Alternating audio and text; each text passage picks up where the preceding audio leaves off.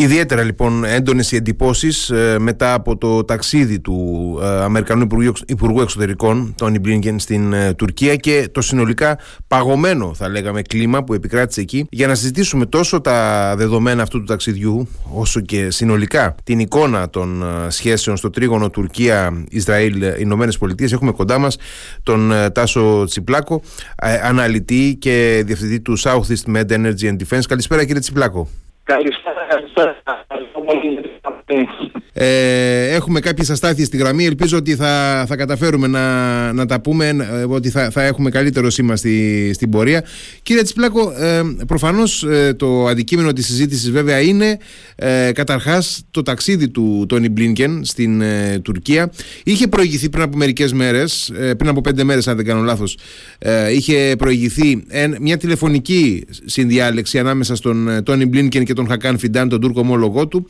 Ε, αν δει κάποιος τα ανακοινοθέντα από το τηλεφώνημα εκείνο και τη συνάντηση που έγινε ε, ε, εχθές το πρωί είναι ουσιαστικά identical που λένε και οι Αμερικανοί. Είναι δηλαδή καθρεφτισμένα. Είναι αναπαραγωγή το ένα του άλλου. Αλλά ε, παρόλα αυτά ο ίδιος ο Τόνι Μπλίνκεν έκανε μια έτσι ε, μεγαλύτερη δήλωση. Δεν έχουμε όμως τίποτα καινούριο. Δυόμιση ώρες συναντήθηκαν οι δύο Υπουργοί Εξωτερικών. Δεν έχουμε τίποτα καινούριο. Και ε, συνολικά το κλίμα περιγράφεται ως ιδιαίτερα ε, πώς να το πω, παγωμένο, αν όχι ψυχροπολεμικό. Εσείς πώς το, πώς το παρακολουθήσατε όλο αυτό; Κοιτάξτε, ε, υπάρχουν ε, δύο επίπεδα που μπορεί κανείς να αναλύσει το γεγονός. Το πρώτο είναι το γεγονός το ίδιο, το τι σημαίνει και πώς εξελίχθηκε. Και το δεύτερο επίπεδο είναι τι οδήγησε σε, αυτή τη, σε αυτό το γεγονός, ας πούμε, και ποιο είναι το, το ευρύτερο περιβάλλον μέσα στο οποίο εκτιλήσονται οι αμερικανο-τουρκικές σχέσεις. Ε, να μιλήσουμε για το γεγονός πρώτα. Ναι, ναι, βέβαια, ναι, ναι. Ναι, ναι. Ε, ε, όπως είδαμε και πολύ καλά το περιγράψατε, υπήρξε ας πούμε το γεγονός που χαρακτηριστεί ως ψυχροπολεμικό και είναι και, και σχεδόν πρωτοφανής η συμπεριφορά έτσι όπως ε, έγινε από την τουρκική πλευρά προς τον Υπουργό του ε, τουλάχιστον για τα τελευταία 10-20 χρόνια που παρακολουθεί κανείς τις αμερικανοτουρκικές σχέσεις. Βέβαια, ε, μπορεί να πει κανείς ότι ε, οι Τούρκοι και ειδικά ο Ερντογάν και, η, και ο Υπουργός Εσωτερικών ο Φιντάν την είχαν κάπως λαϊκά να το πω φυλαγμένοι στον ε, κύριο Μπλίνκεν με την έννοια ότι στο, στην πρώτη περιοδία που έκανε στη Μέση Ανατολή πριν 15 περίπου μέρες ε, δεν περιέλαβε την Τουρκία ε, μέσα στο ταξίδι του για επίσκεψη και η τωρινή επίσκεψη είχε εξελιχθεί λίγο σε, ε, σε ένα θρίλερ ας πούμε το αν θα πάει, δεν θα πάει, πότε θα πάει κτλ. Ε, οπότε ήταν κάπως αναμενόμενη αν θέλετε αυτή η συμπεριφορά αλλά όχι τόσο ακραία όπως είδαμε τελικά να εξελίσσεται. Ναι είδαμε ότι στείλαν, στείλαν ας πούμε ε, ε την αντινομάρχη νομίζω να τον παραλάβει ναι, ναι. από το αεροδρόμιο, ναι, δηλαδή κάτι... Ένα σκότεινο αεροδρόμιο, το οποίο δεν είχε καν φώτα, ας πούμε, φωτιζόταν μόνο εκεί το πάρκ που ήταν το, το, το αεροπλάνο του, του, του, κ. Μπίγκερ, ας πούμε. Ε, και γενικότερα και μετά είδαμε και πώς εξελίχθηκε η συνάντησή τους με την αποφυγή του γαλλισμού μεταξύ ε, κύριε Τσιπλάκο, κύριε Τσιπλάκο ε, να, να κλείσουμε, να σας καλέσουμε ξανά αν είναι δυνατόν στο σταθερό αυτή τη φορά μήπως έχουμε καλύτερη επικοινωνία να, να, κάνουμε, να κάνουμε μια διακοπή ναι, ναι.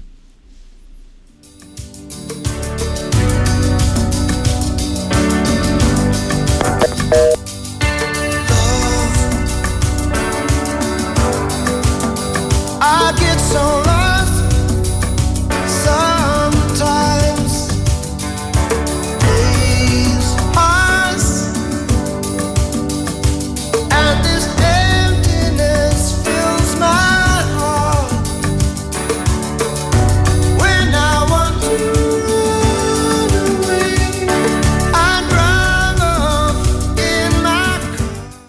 Ελπίζω ότι τώρα θα είναι πιο άνετη η επικοινωνία μας. Ελπίσουμε. Ναι, ναι, ναι, εντάξει, μια χαρά νομίζω πολύ καλύτερα. Λοιπόν, ε, ναι, όντως αυτό το σκηνικό είναι όπως το περιγράψετε. Ε, ο ίδιος βέβαια ο πρόεδρος Ερντογάν ε, απαξίωσε την ε, επίσκεψη του Μπλίνκεν, ε, προφασίστηκε άλλες ασχολίες και δεν τον είδε καν. Έτσι. Ε, κοιτάξτε να δείτε, ε, πηγαίνοντας στο δεύτερο επίπεδο, το γενικότερα δηλαδή το τι οδήγησε σε, όλη αυτή, σε αυτό το γεγονός κτλ. Έχει να κάνει με το γεγονός ότι η Τουρκία ε, πέραν του ότι έχει αρκετά ψυχράνει τις σχέσεις της με τις Ηνωμένες Πολιτείες για διάφορα θέματα όπως είναι τα γνωστά του ΝΑΤΟ, η εισδοχή της Σουηδίας, η αγορά των μαχητικών F-16, το θέμα των, ε, της υποστήριξης των Αμερικανών στη Συρία, του YPG, των Κούρδων δηλαδή κτλ. Ε, επίσης ε, προσπαθεί να δείξει μία εικόνα ε, μετά τα γεγονότα που εκτελήχθηκαν ε, στο Ισραήλ τις 7 Οκτωβρίου και όλη την, την κρίση που έχει εξελιχθεί μέχρι σήμερα προσπαθεί να, να δείξει ότι ε, βρίσκεται στο ενδιάμεσο, δηλαδή ε, δεν έχει τόσο στενές σχέσεις ακόμα ακόμα και με την, με την Αμερική και τη Δύση και να παρουσιαστεί ως μια δύναμη ανεξάρτητη ε, η οποία μπορεί να πάρει μέρος και να έχει ρόλο ε, στην όποια δυνατή επίλυση του, της κρίσης ε, της σημερινής. αυτό βλέποντας το λίγο βαθύτερα πρέπει να καταλάβουμε ότι πραγματικά ο Ερντογάν και η νομεκλατούρα η οποία είναι γύρω από τον Ερντογάν πιστεύουν ότι η Τουρκία έχει ένα πολύ μεγαλύτερο ρόλο και ότι μπορεί να παίξει ένα πολύ μεγαλύτερο ρόλο σε έναν ευρύτερα πολυπολικό κόσμο έτσι όπως εξελίσσεται πια και ότι η Αμερική δεν είναι μόνο η μοναδική υπερδύναμη με την οποία θα πρέπει να συνομιλεί παρότι οι εξαρτήσεις του είναι ακόμα ισχυρές με τη Δύση τόσο οικονομικές όσο και τεχνολογικές περισσότερο ε, παρόλα αυτά ε, το βλέπουμε αυτό ότι σε μεγάλο βαθμό προσπαθεί να, να αποστασιοποιηθεί, να αυτονομηθεί και να περάσει αυτή την εικόνα σε όλο το ακροατήριο το οποίο την ενδιαφέρει και το οποίο είναι κυρίως ο μουσουλμανικός ε, κόσμος. Μα ε, ε, όντως η Τουρκία δείχνει ότι επενδύει ε, σε αυτή την κατεύθυνση επενδύει δηλαδή σε μια ευκαιρία να, να υπερκεράσει θα έλεγε κανείς τα αραβικά κράτη που εδώ και καιρό έχουν αποδειχθεί σε μια προσπάθεια να εξομαλύνουν τις σχέσεις τους με το Ισραήλ να τα υπερκεράσει και να φανεί όσο ε, ο αξιόπιστος ε, προστάτης των ε, Παλαιστινίων και ενδεχομένως ως ένας προνομιακός συνομιλητής και διαρρυθμιστής της επόμενης ημέρας στην Μέση Ανατολή. Από την άλλη όμως αναρωτιέμαι εάν είναι δυνατόν ποτέ το Ισραήλ για παράδειγμα να δεχτεί μια τέτοια μεσολάβηση της Τουρκίας μιας χώρας που μάλλον έχω την εντύπωση ότι δίνει επανειλημμένα δείγματα αναξιοπιστίας ειδικά προς το Ισραήλ ενώ θα, θα μπορούσε ενδεχομένως το Ισραήλ να δεχτεί, να καλοδεχτεί μια μεσολάβηση της Αιγύπτου, της Ιορδανίας ακόμα, ακόμα και της Σαουδικής Αραβίας ίσως ε, νομίζω ότι πολύ πιο δύσκολα θα δεχόταν ε, τον κύριο Ερντογάν να γίνει ε, ρυθμιστής και μεσολαβητής στα ζητήματα της Μέσης Ανατολής. Έχετε απόλυτο δίκιο. Το Ισραήλ δεν υπάρχει περίπτωση να δεχθεί την Τουρκία ως διαμεσολαβητή. Το ζητούμενο όμως είναι ότι την Τουρκία ε, παρόλο που θα την ενδιαφέρε να μπορούσε να αποκτήσει έναν ουσιαστικό ρόλο προς ε, αυτή την κατεύθυνση κυρίως παίζει ένα επικοινωνιακό παιχνίδι. Δηλαδή θέλει να φαίνεται ότι μπορεί να πάρει μέρος θέλει να φαίνεται ότι προσπαθεί να βοηθήσει στην επίλυση της κρίσης και ότι οι κακοί εντός εισαγωγικών Ισραηλινοί ή και δυτικοί ή και ευρύτεροι παίκτες της περιοχής δεν αποδέχονται τη δική της καλή πρόθεση και διαθεση Άρα το παιχνίδι παίζεται σε δύο επίπεδα. Παίζεται στο επίπεδο της ουσίας, από το οποίο δεν προσδοκά πάρα πολλά αποτελέσματα, παρόλο που, εδώ να σας ανοίξουμε μια παρένθεση, όντως είναι ένας από τους κύριους συνομιλητές της Χαμάς και θα μπορούσε ενδεχομένως υπό προϋποθέσεις να παίξει κάποιο ρόλο σε αυτό το κομμάτι, mm καθώς επίσης και σε δεύτερο βαθμό όπως ο ίδιος ο Ερντογάν τόνισε πριν ε, μία-δύο μέρες ότι παρά την όποια φαινομενική και όχι μόνο ε, αντιπαλότητα με το Ισραήλ οι μυστικές τους υπηρεσίες έχουν ε, μια πάρα πολύ καλή Αυτό ήταν και ένα μήνυμα όπως αντιλαμβανόμαστε για να μπορέσουμε να καταλάβουμε ε, ότι το παιχνίδι παίζεται σε πάρα πολλά επίπεδα και ότι αυτή τη στιγμή γίνεται μια πάρα πολύ μεγάλη και ευρεία διαπραγμάτευση ρόλων έτσι, και αντικειμενων γύρω από την κρίση αυτή η οποία όμως ε, ανάλογα με τη θέση και το ρόλο που θα αναλάβει ο καθένας και θα μπορέσει να τον φέρει εις πέρας, ε, μετά θα μπορέσει να κεφαλαιοποιήσει και για την επόμενη τη θέση του γεωπολιτικα στην περιοχή. Τώρα, ε, εγώ ομολογώ ότι έχω μπερδευτεί ε, με, τον, ε, με τον κύριο Ερντογάν ε, από ποια άποψη το λέω. Από την άποψη ότι έδειξε εδώ και τουλάχιστον ένα-ενάμιση χρόνο ότι προσπαθεί να επενδύσει σε μια επαναπροσέγγιση με τη Δύση. Λόγω των S400 και διάφορων άλλων παραγόντων και της Συρίας είχε ε, συγκρουστεί με τις Ηνωμένες Πολιτείες ε, και είδαμε διάφορα επεισόδια αυτής της σύγκρουσης αλλά έδειξε με κορύφωση το Βίλνιους ε, να, να ακολουθεί μια διαφορετική διαδρομή να προσπαθεί να κλείσει χρησιμοποιώντας, εργαλειοποιώντας και τους σεισμούς βέβαια, να κλείσει αυτό το κεφάλαιο της σύγκρουσης και να έρθει πιο κοντά με, την, ε, με τη Δύση. Ε, σε έναν βαθμό με τους δικούς του όρους, αλλά εν πάση περιπτώσει ε, ακολουθώντας μια, μια σταθερή πορεία βήμα προς βήμα. Ε, τώρα δείχνει να αναιρεί όλη αυτή την προσπάθεια ενώ έφτασε ουσιαστικά να υπογράψει και το πρωτόκολλο εισδοχής της ε, Σουηδίας και να το στείλει προς ψήφιση στην, ε, στη συντήρηση, στο ψυγείο ακόμα ε, παραμένει βέβαια στην τουρκική εθνοσυνέλευση ε, και τώρα δείχνει λοιπόν όλα αυτά να τα ανατρέπει και με το Ισραήλ βέβαια. Ξέχασα να πω και με το Ισραήλ μεγάλη προσπάθεια έτσι, επαναπροσέγγισης και εξομάλυνσης των σχέσεων. Ακόμα και με τον ε, Νετανιάχου που τώρα λέει ότι δεν θέλει να το ξέρει, ήταν έτοιμοι να συναντηθούν ακριβώς πριν από την επίθεση της 7η Οκτωβρίου. Και τώρα ξαφνικά όλη αυτή τη διαδικασία, όλη αυτή την προσπάθεια την πετάει φαίνεται και ε, επενδύει τα πάντα κάπου αλλού. Ε, μου δημιουργεί μια αίσθηση ασυνέχειας όλο αυτό. Δηλαδή σαν να μην, σαν να μην μπορεί εύκολα ο Ερντογάν να αποφασίσει τι, ποιο χαρτί πρέπει να παίξει. Κύριε Χαραλαμπίδη, πρέπει να προσπαθήσουμε να διαβάσουμε την Τουρκία με τους δικούς της όρους και όχι με τους όρους τους οποίους έχουμε συνηθίσει εμείς να κινούνται τα περισσότερα δυτικά κράτη ή και η Ελλάδα ακόμα αλλά με τους όρους ε, τους οποίους η Τουρκία αντιλαμβάνεται τον ίδιο της τον εαυτό και το παιχνίδι που, πρέπει να, που θέλει να παίξει.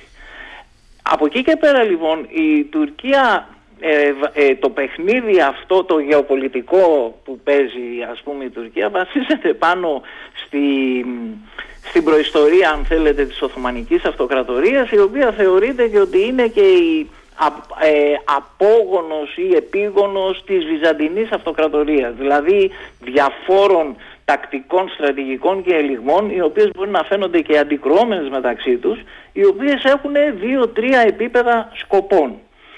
Αν παρακολουθήσει κανείς την πορεία και τους ελιγμούς ε, του Ερντογάν από το 2001 που ανέλαβε την εξουσία πραγματικά θα ζαλιστεί, θα νιώσει ήλικο. Μα τις τόσες στροφές ή κολοτούμπες όπως λέμε πιο λαϊκά έχει πάρει και παίρνει ο ερντογαν Άρα λοιπόν ε, στη, στο, στο κέντρο της ε, στρατηγικής είναι ότι η Τουρκία πρέπει να παίξει, το, να παίξει έναν αυτόνομο ρόλο ε, τον οποίον ε, δικαιούται να παίξει όχι μόνο ως ε, απόγονος της Οθωμανικής Αυτοκρατορίας αλλά και ως της δυναμικής η οποία η ίδια η χώρα πραγματικά διαθέτει.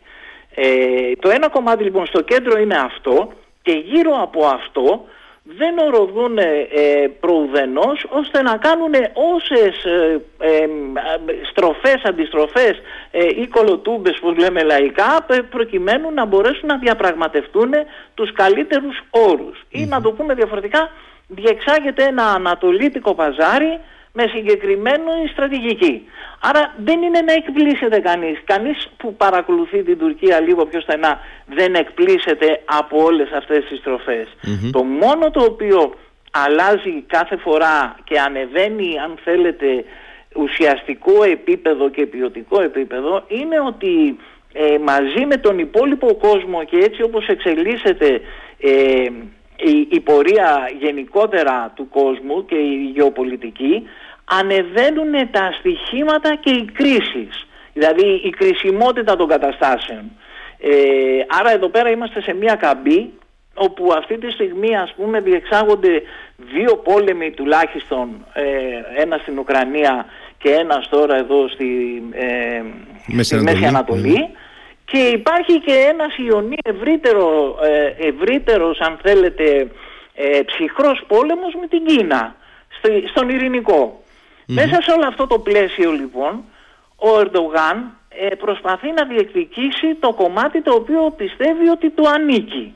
Και γι' αυτό το λόγο ακολουθεί ε, και παίζει με πολλούς παίκτες ένα υψηλού ρίσκου όμως παιχνίδι το οποίο ε, βασίζεται ε, στις, στα δυνατά ή στα αδύνατα σημεία των ε, ας πούμε εντός εισαγωγικών αντιπάλων δυνάμεων και από εκεί και πέρα ε, πολλές φορές ε, του βγαίνουν κάποια από αυτά τα παιχνίδια κάποιες άλλες φορές φέρνω ένα παράδειγμα ας πούμε με τους S400 δεν του βγαινουν ε, το ζητούμενο είναι ότι πρέπει να αντιληφθούμε κιόλας ότι η Τουρκία δεν είναι μια δυτική δημοκρατία. Έχει, έχει μεγάλη σημασία αυτό. Δηλαδή ότι μπορεί να ελέγχει το πολιτικό παιχνίδι στο εσωτερικό της ε, Τουρκίας χωρίς πάρα πολύ μεγάλες ε, αντιδράσεις ε, τουλάχιστον όσον αφορά το κομμάτι των γεωπολιτικών σχεδιασμών αλλά όπως είδαμε και παρή, παρόλη την μεγάλη οικονομική κρίση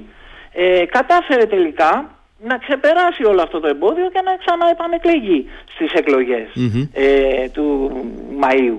Επομένως θέλω να πω ότι δεν μπορούμε να, να τον ερμηνεύουμε με το πώς θα ερμηνεύαμε τις κινήσεις ακόμα ακόμα και τον ΙΠΑ οι οποία είναι, είναι πολύ διαφορετικές αν θέλετε. Ναι και αξίζει τώρα, μιας και ε, πήγαμε εκεί, αξίζει να, να δούμε λίγο και τις κινήσεις αυτές τον είπα γιατί αναρωτιέμαι αυτό το παιχνίδι το οποίο στείνει και παίζει ο, ο κύριος Ερντογάν μέχρι ποιο σημείο είναι διατεθειμένες να το παίζουν οι Ηνωμένες Πολιτείες; γιατί ε, οπωσδήποτε δεν το συζητάμε ότι η Τουρκία είναι ένα γεωπολιτικό μέγεθος με το οποίο δεν υπάρχει η περίπτωση οποιαδήποτε δυτική ηγεσία να μην θέλει να συνομιλεί ασχέτως του, του κλίματος που επικρατεί. Αυτό είναι απόλυτα κατανοητό. Από την άλλη, ε, μου κάνει και εντύπωση αυτό το σκηνικό που ο Ερντογάν από τις πρώτες στιγμές αυτής της σύγκρουσης ας πούμε ε, καταφέρεται ε, σφοδρά όχι μόνο του Ισραήλ αλλά και της Ουάσιγκτον και τρέχει, τώρα, τρέχει ο κύριος Μπλίνκεν τώρα στην Άγκυρα και του κρατάνε και μούτρα. Ε, έχετε δίκιο. Ε, κοιτάξτε να δείτε, το, το θέμα το πώς αντιλαμβάνονται είπα το, το, την όλη κατάσταση πρώτα πρώτα πρέπει να ξεκινάει από το γεγονός της εσωτερικής πολιτικής κατάστασης η οποία επικρατεί στις Ηνωμένες Πολιτείες η οποία δεν είναι και η καλύτερη αυτή τη στιγμή μπορούμε να πούμε. Ε, το δεύτερο που θα πρέπει να έχουμε πάντα υπόψη μας είναι ότι όποιες κινήσεις γίνονται στη γεωπολιτική σκακέρα ε, στο τέλος της ημέρας, ε, τη συγκεκριμένη χρονική περίοδο έχουν στο πίσω μέρος του μυαλού τους ότι σε ένα χρόνο θα οδηγηθούν σε εκλογές. Άρα λοιπόν η οποιαδήποτε κρίση προκύπτει αυτή τη στιγμή και η οποιαδήποτε επιτυχημένη ή μη επιτυχημένη ε, διαχείρισή της η οποία μπορεί να ισοδυναμεί και με τεράστια κόστη ε, ακόμα ακόμα σε, σε, σε ακραία περίπτωση και σε ανθρώπινο δυναμικό θα έχει έναν μεγάλο αντίκτυπο στις εκλογές οι οποίες είναι τουλάχιστον προς το παρόν και νομίζω ότι θα είναι ακόμα περισσότερο όσο προχωράμε προς, το, προς τη διεξαγωγή τους θα είναι όλο και πιο πολλωμένες στις Ηνωμένες Πολιτείες. Άρα λοιπόν αυτό που προσπαθεί αυτή τη στιγμή να κάνει η Αμερική είναι να μπορέσει ε, όσο το δυνατόν να αποφύγει την κλιμάκωση των ήδη υπαρχουσών κρίσεων και να αποφύγει και οποιασδήποτε άλλες και μάλλον να αποτρέψει οποιασδήποτε άλλες πιθανές κρίσεις οι οποίες μπορούν να προκύψουν ως αποτέλεσμα αυτών. Mm. Επομένως οι κινήσεις τους ε, μπορεί σε μας να φαντάζουν ε, λίγο ε, παράδοξες και λίγο, αλλά στο τέλος της ημέρας ε, έχουν, αυτό, αυτός είναι ένας από τους πιο ε, ε, γενικούς σκοπούς τους αν θέλετε το να μπορέσουν να αποτρέψουν κρίσεις παρόλο που μπορεί να χάνουν και λίγο πρόσωπο όπως λένε και οι Αγγλοσάξονες ε, σε αυτή τους την προσπάθεια. Από την άλλη πλευρά βέβαια βλέπουμε ότι ε, προς άλλους παίκτες, με άλλους παίκτες ε, δείχνουν το σκληρό τους πρόσωπο κατεβάζοντας τους τόλους, τα αεροπλανοφόρα, τα υποβρύχια κτλ. Προσπαθώντας να κάνουν την αποτροπή. Και προς άλλους παίκτες όπως είναι ας πούμε ο Ερντογάν ε, παρουσιάζουν μια πιο ήπια στάση ας πούμε διότι ξέρουν το παιχνίδι την έχουν διαβάσει την Τουρκία αρκετά καλά και οι Αμερικανοί. Μην κάνουμε το λάθος ότι δεν την έχουν διαβάσει. Απλά στη δεδομένη χρονική στιγμή και με όλους αυτούς τους περιορισμούς τους οποίους είπαμε προηγουμένως ε, πιστεύουν ότι θα πρέπει να παίξουν έναν κάπως λίγο πιο κατευναστικό ρόλο. Αυτό είναι το όλο θέμα. Ε, θέλοντας στο τέλος να πετύχουν, από τον Ερδογάν αυτό που ζητάνε είναι δύο πράγματα κυρίως. Πρώτον, και με αυτό να ε, κλείσουμε.